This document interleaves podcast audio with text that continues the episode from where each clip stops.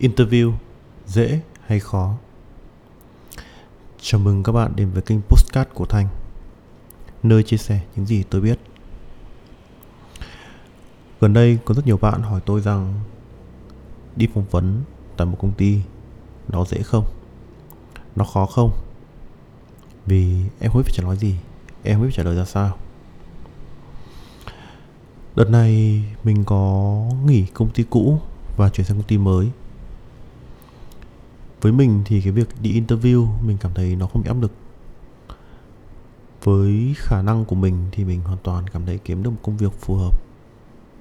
Nó không quá khó khăn. Hôm nay thì mình xin chia sẻ lại với các bạn rằng interview ở trong mắt mình nó như thế nào. Đầu tiên, mình xin giới thiệu lại thì mình từng là project manager của công ty cũ. Nên mình đã có kinh nghiệm phỏng vấn các bạn từ fresher, junior, senior và cả những bạn có trình độ cao hơn mình. Ở đây thì hôm nay mình xin chia sẻ lại với các bạn với trình độ tầm fresher và junior nhiều hơn. Bởi vì với những tầng senior và manager nó sẽ có rất nhiều thứ khác nhau. Các câu hỏi khác nhau và những cái sự chuẩn bị của họ nó cũng khác nhau rất là nhiều. Ngày xưa khi mình mới bắt đầu đi xin việc, mình cũng rất khá là hoang mang. Mình thường sợ rằng mọi người sẽ hỏi mình điều gì, các câu hỏi của họ sâu đến đâu, và nếu như tôi không biết những điều đó thì tôi phải làm sao? Khi mới ra trường thì mình có gửi cv của mình đi tầm khoảng hơn chục công ty. Và may mắn thì mình được nhận vào công ty hiện tại với cái kinh nghiệm của mình gần như là zero. Thực ra thì mình học đúng ngành ra làm đúng ngành. Nhưng mà cái mảng đấy thì thực sự thì mình coi như phải học lại từ đầu học lại mọi thứ và không có ai hỗ trợ mình nhiều cả. Uhm, mình sẽ chia sẻ lại cái cách mà mình chuẩn bị và cái tư duy của mình, cái thái độ của mình khi mình đi phỏng vấn các bạn junior và fresher đầu tiên, chắc chắn rồi, các bạn phải làm gì trước khi tham gia buổi phỏng vấn? Khi mà câu hỏi này tôi hỏi với những người bạn của tôi, thì mọi người thường hay trêu đùa rằng, mày chỉ cần mang não đi thôi, chuẩn bị một tâm hồn đẹp, cười tươi lên hay mày đọc 300 bộ câu hỏi phỏng vấn thiếu nhi chưa? Với tôi thì tôi nhận thấy rằng các bạn mới ra trường, bạn nào cũng kiếm một bộ những câu hỏi thường gặp trong phỏng vấn và chuẩn bị cho những câu hỏi đó. Nhưng khi tôi ở vị trí là người phỏng vấn, những cái câu hỏi đó tôi cảm thấy rằng các bạn nên chuẩn bị để biết cách trả lời. Nhưng nó lại không mang ý nghĩa nhiều lắm. Nếu như cách trả lời của bạn nó giống với 10, 20, 30 hay 100 người khác thì nó thì những câu trả lời đó với tôi thì tôi cảm giác như tôi nghe một bài phán mẫu vậy. Và tin tôi đi tôi đã phỏng vấn ít nhất cũng phải 50 đến 100 người tại công ty cũ rồi cả từ Hà Nội cho đến Sài Gòn. Tôi đã từng phỏng vấn rồi. Vậy, điều tôi khuyên các bạn đầu tiên đó là các bạn nên đọc gì? Thứ nhất, hãy đọc lại cái job description mà cái công ty các bạn đang chuẩn bị interview. Các bạn mới ra trường, các bạn ở junior các bạn là fresher. Các bạn cảm thấy là việc kiếm một việc làm nó rất là khó khăn. Lên khi các bạn xác định đi kiếm Việt Nam, bạn ít nhất cũng phải giải CV tầm 3 đến 5 công ty. Mà bạn nhiều nhất thì chắc phải giải đến 10 20 công ty là điều bình thường. Lên đôi lúc khi HR công ty gọi các bạn đi phỏng vấn, các bạn còn chẳng biết đấy là công ty đấy là công ty nào. Có khi cái thứ duy nhất các bạn nhớ đến đó là vị trí tên công ty và cái offer của nó upper đến tầm khoảng bao nhiêu tiền? Vậy, cái điều tiên tôi muốn các bạn đọc lại đó là cái job description. Job description sẽ cho bạn những thông tin gì? Thứ nhất, đó là vị trí tuyển dụng. Những cái kỹ năng họ cần. Địa chỉ công ty, mức lương upper. Thường thì trong một cái GD mà các công ty thường hay đưa ra. Họ sẽ yêu cầu rất rất rất rất nhiều skill. Họ sẽ yêu cầu bạn có kinh nghiệm. Nhưng tin tôi đi, bạn chỉ cần đáp ứng được tổng khoảng 50 đến 70 phần trăm những thứ ghi trong cái GD đó, thì tôi nghĩ là bạn đã có khả năng pass qua phỏng vấn rồi. Còn cái mức lương upper thì tôi nghĩ là bạn bỏ đi, trừ khi bạn là senior hoặc manager. Bởi vì cái mức lương upper đấy thường tung ra để câu kéo CV của các bạn về nhiều hơn. Chứ nó không có ý nghĩa thực tế đâu. Bạn cứ phải giảm cái mức offer đấy đi tầm khoảng 30% đến 50% thì mới là con số thực tế. Nó giống như một chiêu trò marketing quảng cáo vậy. Thứ hai, hãy đọc lại cái CV mà bạn viết ra cái CV mà các bạn mới ra trường hoặc các bạn junior viết ra. Tôi không nói các bạn giỏi thực sự, nhưng đa số các bạn viết ra, các bạn chém gió trong đấy rất là nhiều. Ngay cả bản thân tôi, nhiều lúc tôi đọc lại cái cv thời đấy của tôi tôi cũng thấy buồn cười. Bởi vì những cái skill đó khi mà tôi đã làm đến tầng senior, có khi tôi cũng chưa dám nhận mình là expert trong lĩnh vực đấy nhưng mà hồi đó tôi dám ghi expert. Các bạn hãy đọc lại nó và tìm hiểu lại các thuật ngữ thường dùng trong ngành của các bạn. Những cái thuật ngữ liên quan đến hard skill của các bạn, những cái liên quan đến soft skill của các bạn. Bởi vì khi đi phỏng vấn, tôi sẽ nhìn vào những điểm highlight như thế và tôi hỏi. Từ GD và CV của các bạn các bạn là sẽ chuẩn bị được khá là nhiều thứ. Thứ nhất, đó là các bạn chuẩn bị được những cái kỹ năng, công việc mà các bạn nghĩ các bạn có thể sâu được ở trong cái buổi phỏng vấn đấy.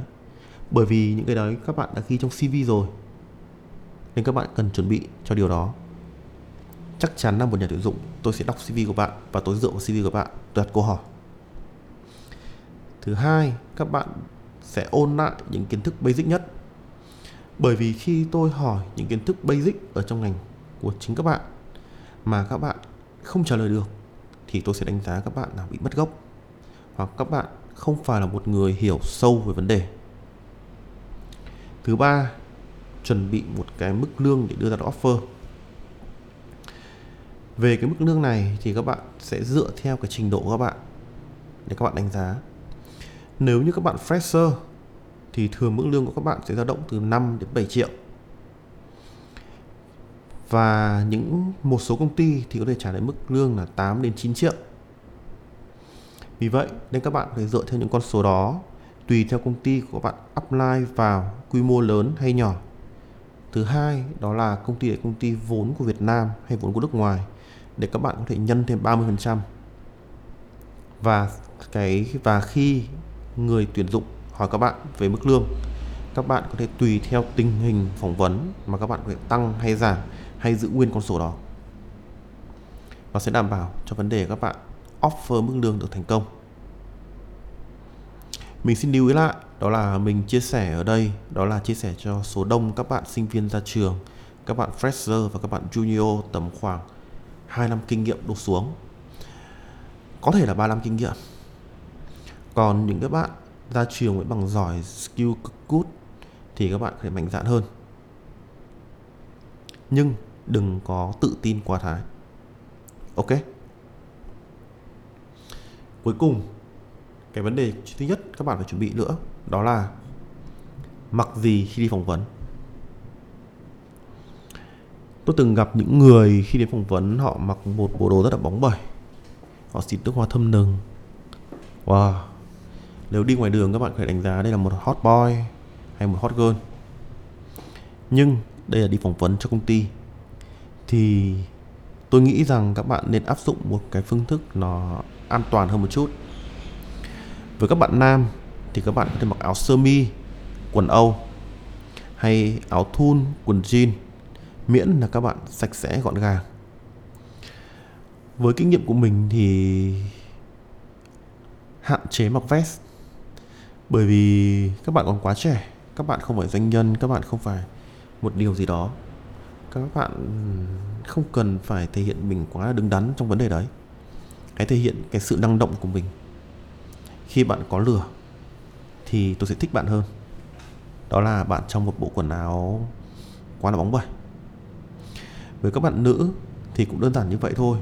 Các bạn có thể quần jean, áo thun, áo sơ mi, hay tôi thích các bạn nữ mặc váy bởi vì trông các bạn sẽ xinh hơn và nhẹ nhàng hơn. Nhưng đừng có mặc sexy quá sexy trong những buổi phỏng vấn.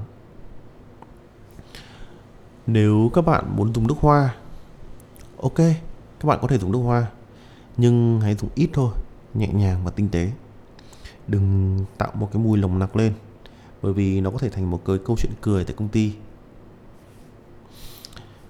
À, đấy là những cái ngành nó khá là phổ biến với những cái ngành về thời trang hay là những cái ngành liên quan đến xây dựng thì nó có thể khác hơn.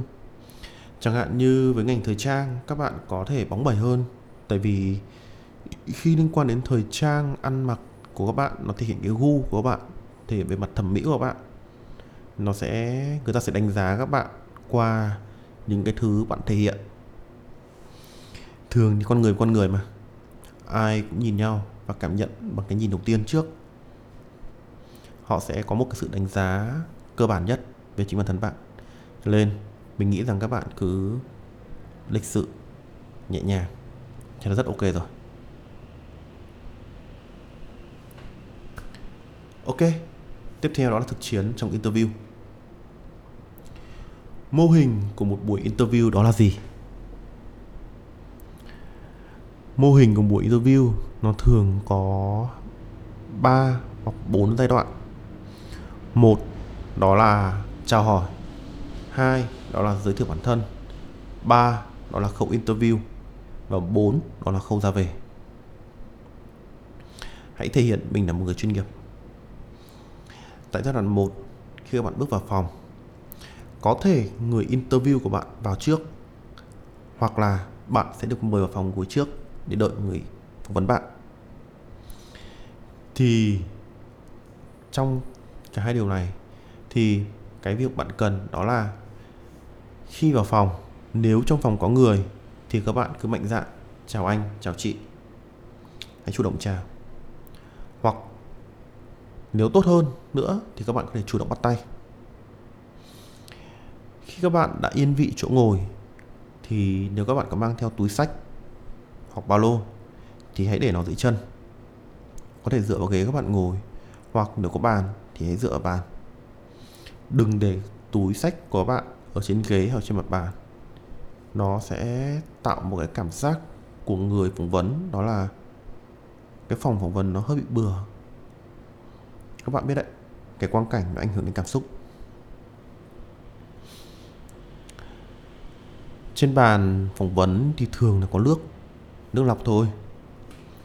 Thì nếu như các bạn cảm thấy hồi hộp quá, thì tôi khuyên các bạn là lên uống nước. Nếu quá hồi hộp, các bạn có thể làm cái cách như sau, đó là ngậm một ngụm nước ở trong miệng, rồi nuốt những ngụm nhỏ ngụm nhỏ ngụm nhỏ thôi. Thì cảm xúc trong các bạn nó sẽ được bình ổn trở lại. Tim các bạn bớt đập nhanh hơn. Đó là một cái bí quyết về giữ sự bình tĩnh của tôi giai đoạn 2 đó là giới thiệu về bản thân. Giới thiệu bản thân thì các bạn sẽ nói gì? Hầu hết những cái thông tin các bạn đều viết trong CV rồi, nhưng mà thường tôi sẽ muốn các bạn đọc lại cái thông tin đó để tôi xác nhận là tôi đang có phỏng vấn đúng người hay không, hay tôi cầm nhầm CV một điều nữa các bạn nên chuẩn bị, đó là hãy học trước một đoạn giới thiệu bản thân bằng tiếng Anh. Về những thông tin đó, tôi nghĩ điều đó thì không khó với các bạn sinh viên thời nay. Các bạn rất là giỏi tiếng Anh, không giống như sinh viên ngày xưa chúng tôi. Nhưng cái điều đó với nhiều bạn, đó là các bạn bảo rằng em rất là kém tiếng Anh, em không biết nói, em, tiếng Anh của em nó chỉ là ở trung bình khá thôi. Thì với những bạn như thế thì tôi nghĩ rằng các bạn nên chuẩn bị trước bởi vì khi tôi hỏi về trình độ tiếng Anh của các bạn, tôi thường yêu cầu các bạn đó là hãy tự giới thiệu lại bản thân bằng tiếng Anh. Mặc dù công việc có thể không yêu cầu tiếng Anh, nhưng tôi vẫn muốn check một vài thứ liên quan đến khả năng của các bạn. Giai đoạn thứ ba, đó là giai đoạn hỏi và đáp, hay còn gọi là giai đoạn chính trong interview giai đoạn này thì thường với từng các công ty khác nhau thì thường sẽ có từ 1 cho đến 5 người phỏng vấn bạn. Trong đó thì bạn sẽ để ý thấy rằng có một người sẽ hỏi chính về bạn, phỏng vấn chính về chuyên môn, về những hiểu biết của bạn. Bốn người trong còn lại thì thỉnh thoảng sẽ ra câu hỏi. Nhưng bốn người đó có thể là sếp tương lai của các bạn, có thể là head HR hoặc cũng có thể là đồng nghiệp hỗ trợ. Khi phỏng vấn thì khi trả lời các câu hỏi bạn lên nhìn không lên nhìn tập trung quá một người nó sẽ gây cho bạn cái áp lực. Bạn có thể nhìn đảo mắt xung quanh nhưng đừng có đảo như lạc giang nhá. Cứ từ từ bạn trả lời ai thì bạn nhìn vào người đấy còn những lúc khác, bạn có thể nhìn sang những người khác để giảm bớt sự căng thẳng. Có một kỹ thuật ở trong vấn đề là face to face. Nếu bạn hồi hộp quá, thì bạn không nên nhìn vào mắt của người đối diện. Bạn lên nhìn vào chán của họ. Khi bạn nhìn vào chán của họ, thì bạn sẽ không bị cái sức cái sự ảnh hưởng của ánh mắt. Nó làm cho bạn cảm thấy hồi hộp, lo âu và sẽ giảm đi cái sự căng thẳng của bạn. Nhưng người nhìn ngược lại bạn, họ nhìn vào mắt bạn, họ sẽ thấy tầm mắt của bạn chiếu đến gần tầm mắt của họ, nên họ sẽ vẫn nghĩ rằng bạn đang nhìn họ. Tránh việc cúi xuống hoặc nhìn sang trái, nhìn sang phải. Hãy nhớ điều đó. Phỏng vấn về chuyên môn. Thường thì với các level như fresher và junior thì các câu hỏi nó khá đơn giản và khá là basic. Tôi thường hay hỏi các bạn về những cái kiến thức căn bản các bạn học được và hiểu được vào cái vị trí các bạn đang apply. Hoặc tôi để hỏi về những thứ các bạn học được trong trường, những cái đồ án, những cái dự án hay những bài tập lớn hoặc cũng có thể là những kinh nghiệm part time của các bạn. Để tôi đánh giá được là cái hard skill các bạn có đến đâu. Các bạn có khả năng học hỏi những thứ mới không? Và soft skill trong công việc các bạn như thế nào? Nếu như các bạn gặp những câu hỏi mà các bạn không hiểu thì sao? Thực sự thì cái tỷ lệ không hiểu câu hỏi nó sẽ chiếm tầm khoảng 40% thường thì 40% những người tôi phỏng vấn thì họ sẽ gặp, đều gặp những cái câu hỏi mà họ không hiểu. Lý do không hiểu câu hỏi thì có rất nhiều lý do. Thứ nhất, đó là kiến thức của các bạn bị yếu, bị hỏng. Lý do thứ hai cũng có thể, đó là cái cách ra câu hỏi và cách hiểu câu hỏi của bạn khác nhau. Dẫn đến cái vấn đề là bạn không biết được đó là cái ý chính xác mà tôi muốn hỏi là gì? Vậy các bạn nên làm gì? Tôi khuyên các bạn đừng ngại hỏi ngược lại. Anh có thể giải thích cho em về câu hỏi này được không? Em chưa hiểu ý này. Ý anh nói về điều này đúng không? Có hai cách hỏi. Ngược lại, một đó là yêu cầu người phỏng vấn bạn hỏi lại câu hỏi. Và yêu cầu họ giải thích câu hỏi của họ cách thứ hai, đó là các bạn nêu ra ý hiểu về câu hỏi. Lưu ý ý hiểu về câu hỏi, chứ không phải là câu trả lời. Để bạn confirm rằng bạn hiểu câu hỏi có đúng hay không. Đừng bao giờ ngại điều đó. Điều đó thể hiện rằng bạn là một người chú tâm đến câu hỏi và bạn muốn trả lời tốt câu hỏi của bạn.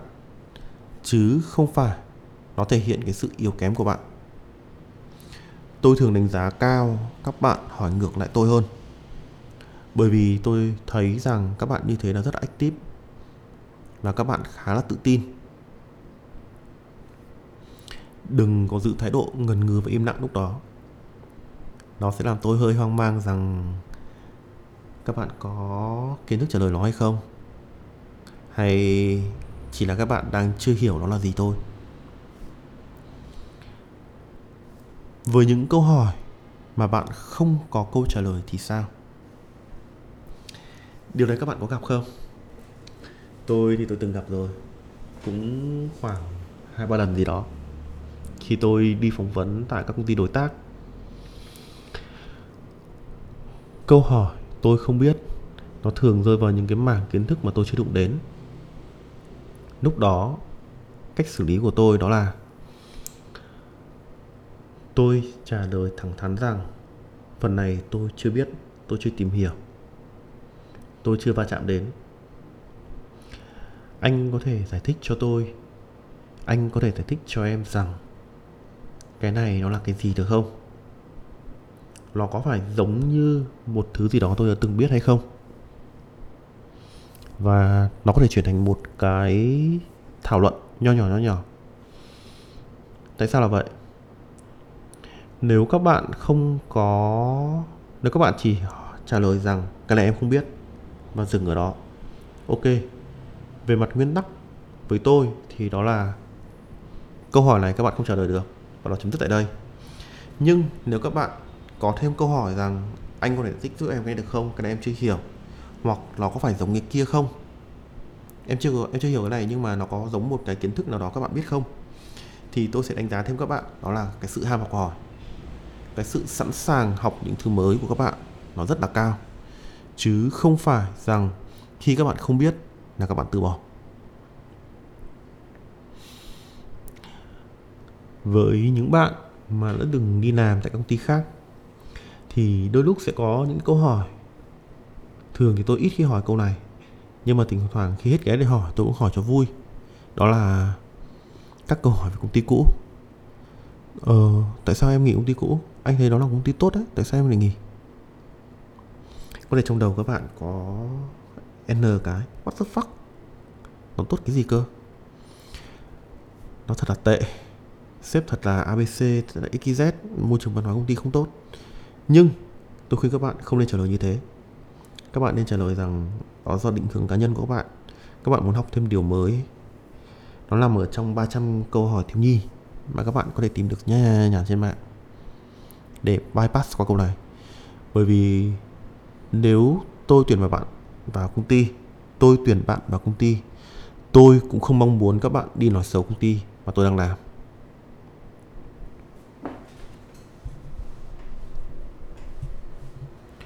Ngoài ra thì còn những câu hỏi gì sẽ hay hỏi nữa? Tôi sẽ hay hỏi các bạn về những sở thích cá nhân. Các bạn thích đọc sách, xem phim, đá bóng hay các môn thể thao gì không? Các bạn có từng đi làm thêm hay không? Hay thỉnh thoảng hỏi vui, các bạn có người yêu chưa? Thực ra những câu hỏi của tôi nó không mang đi, tính đi vào những đời tư của các bạn. Mà tôi muốn xem cái cách phản ứng của các bạn với câu hỏi như thế. Các bạn có tự tin hay không? Các bạn có tham gia môn thể thao nào hay không? Các bạn từng đi làm thêm hay không? Nó thể hiện rằng cái mức độ các bạn có thể hòa đồng và phù hợp với team của tôi như thế nào một người tôi tuyển. Tôi cần cái sự hòa hợp với team của tôi. Và tôi cần người đó có thể đào tạo được. Một người mà có kinh nghiệm đi làm thêm part time kể cả như phục vụ, chạy bàn, shipper hay bán hàng, đều là những người họ học được những cái soft skill qua những công việc của họ. Nhiều lúc các bạn chỉ nghĩ đơn giản, đó là công việc part time, ngày làm có hai ba tiếng. Em làm mục đích em chỉ kiếm tiền để em mua đồ, mua quần áo, mua son, mua phấn. Ok. Nhưng các bạn nên cho nó vào, bởi vì có thể điểm bonus của các bạn. Nếu như các bạn chỉ ra được trong đó rằng trong quá trình làm việc ở các quán cà phê, tại những thời điểm cao điểm, em học được cách kiềm chế cảm xúc, em học được cách chịu áp lực khi lượng khách rất là đông, em học được cách sắp xếp cái công việc của em khi lượng công việc nó nhiều lên, tất cả những điều đó đều là soft skill và nó có thể thành điểm cộng của các bạn. Mình chỉ chú ý đơn giản một điều, đó là các bạn hãy cởi mở. Hãy thể hiện cho họ rằng mình có một nguồn năng lượng tích cực. Mình sẵn sàng chia sẻ, mình sẵn sàng học hỏi. Và nó sẽ mang lại lợi ích cho công ty, thì sẽ được đánh giá rất là cao. Hơn những bạn, đó là ngồi im lặng và thể hiện một thái độ ấp úng. Có một điều mình cũng lưu ý với các bạn, đó là nếu như các bạn đang apply vào công ty và các bạn có một công việc part time như bán hàng online ở nhà, trên mạng, thì tôi nghĩ rằng các bạn không cần thiết phải chia sẻ ở trong cái buổi phỏng vấn đó. Bởi vì sao? Bởi vì nếu như khi tôi gặp các bạn và tôi cảm thấy rằng các bạn chưa ổn lắm. Mà các bạn lại chia sẻ với tôi rằng các bạn đang có một cái business bên ngoài, một cái part time bên ngoài. Tôi sẽ có một cái suy nghĩ rằng nếu như các, tôi tuyển các bạn vào công ty, các bạn có thể dùng thời gian tại trên công ty. Mặc dù tôi không yêu cầu là các bạn làm full 8 tiếng một ngày. Tôi chỉ cần các bạn làm 6 tiếng một ngày trong thời gian 8 tiếng tại công ty thôi nhưng tôi sẽ có cảm giác rằng các bạn sẽ dùng những cái thời gian trên công ty để các bạn đi làm công việc part time của các bạn. Thì đó là một cái tạo ấn tượng không hay. Các bạn có thể chia sẻ điều đó sau khi các bạn đã vào công ty, nhưng không nên chia sẻ nó ở trong buổi phỏng vấn. Ok?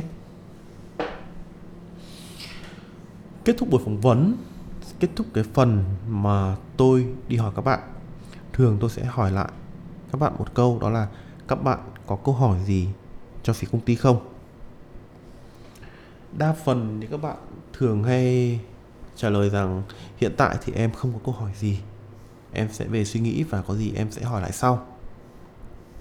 Và thường tôi sẽ chốt rằng, nếu em có câu hỏi về chế độ lương thưởng thì em có thể contact với các bạn SA để nắm vững thông tin hơn. Hoặc có một số bạn sẽ hỏi tôi rằng chế độ lương, chế độ thưởng ở công ty ra sao, giờ đi làm như thế nào? Đó là những câu hỏi rất là chung chung chung. Ở phần đấy thì với tôi là phần tôi khá thích thú khi tôi là người bị phỏng vấn. Bởi vì tôi sẽ đào sâu về thông tin của công ty nhiều hơn. Nó sẽ là cái phần để tôi có thể đánh giá được rằng khi tôi offer lương tôi nên offer nhiều lên hay ít đi? Tôi thường có mấy câu hỏi thường hay hỏi như sau. Một, đó là chính sách công ty, giờ giấc làm việc, lương thưởng chế độ. Hai, đó là cái team size tôi sẽ tham gia vào là gì? Ba, sản phẩm chủ đạo của team hay của công ty, hoặc là công việc cụ thể khi tôi join vào dự án sẽ là gì? 4. Mô hình quản lý của công ty đang là như thế nào? Nó được tính theo KPI, OKR hay không có một cái phép tính nào cả. Các bạn chỉ cần hoàn thành dự án là các bạn sẽ có điểm bonus tiếp theo đó là về trang bị thiết bị đồng phục. Các quy trình đã được áp dụng tại công ty. Sâu hơn nữa thì các bạn có thể hỏi về chi tiết nhận định về các vấn đề nội bộ team thông qua cái câu trả lời của người phỏng vấn bạn các bạn cứ tưởng tượng như một cuộc nói chuyện giữa hai người bạn đi. Khi bạn của bạn đưa ra thông tin, bạn có thể dựa vào những thông tin đó để bạn đặt thêm câu hỏi. Và các bạn sẽ ngạc nhiên rằng các bạn sẽ khai thác được khá là nhiều thông tin. Hoặc là họ sẽ không trả lời được những thông tin bạn mong muốn.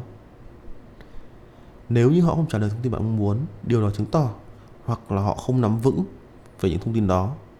Hoặc là họ đang có một chút vấn đề gì đó đần cân đần cấn ở trong nội bộ. Cuối cùng, như mình đã nói, thì đó là giai đoạn kết thúc buổi phỏng vấn. Sau những cái màn về hỏi đáp, phỏng vấn ngược, phỏng vấn xuôi, offer lương, thì kết thúc phỏng vấn,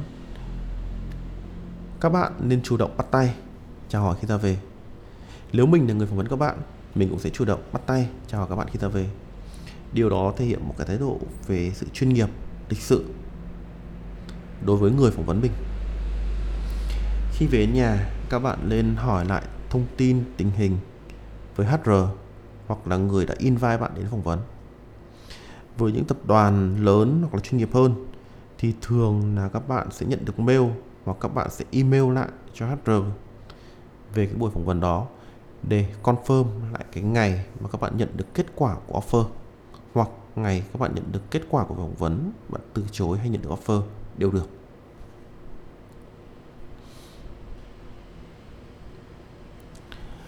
Đó là những cái chia sẻ mà của mình đối với những buổi interview mà mình đã từng tham gia trực tiếp tại cả vị trí là người bị phỏng vấn và cả vị trí người đi phỏng vấn.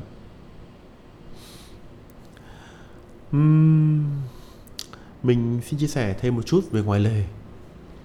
Ở các buổi phỏng vấn với một số công ty thì các bạn chỉ cần tham gia một vòng phỏng vấn.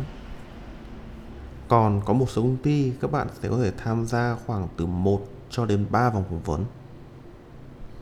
Mình thì khá ghét những cái buổi mà người ta invite mình đến làm bài test trên giấy. Thường những cái buổi đấy thì mình không tham gia. Mình thích những cái buổi phỏng vấn face to face với team lead hoặc là CEO hoặc là GD của các công ty đó hơn, bởi vì mình sẽ nắm được nhiều thông tin hơn và mình cảm thấy là mình không bị mất thời gian cho các buổi phỏng vấn như thế.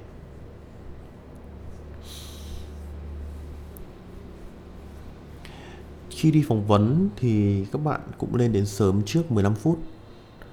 Nó sẽ giúp các bạn có thể không bị cảm giác vội vã, gấp gáp và nó cũng tránh cái cảm giác gọi là khi mình đến muộn ấy, mình có cảm giác bị có lỗi một chút. Mình nên tránh những cái cảm xúc gây tiêu cực cho chính bản thân mình và thể hiện cái thái độ của mình trong công việc một cách chuyên nghiệp hơn.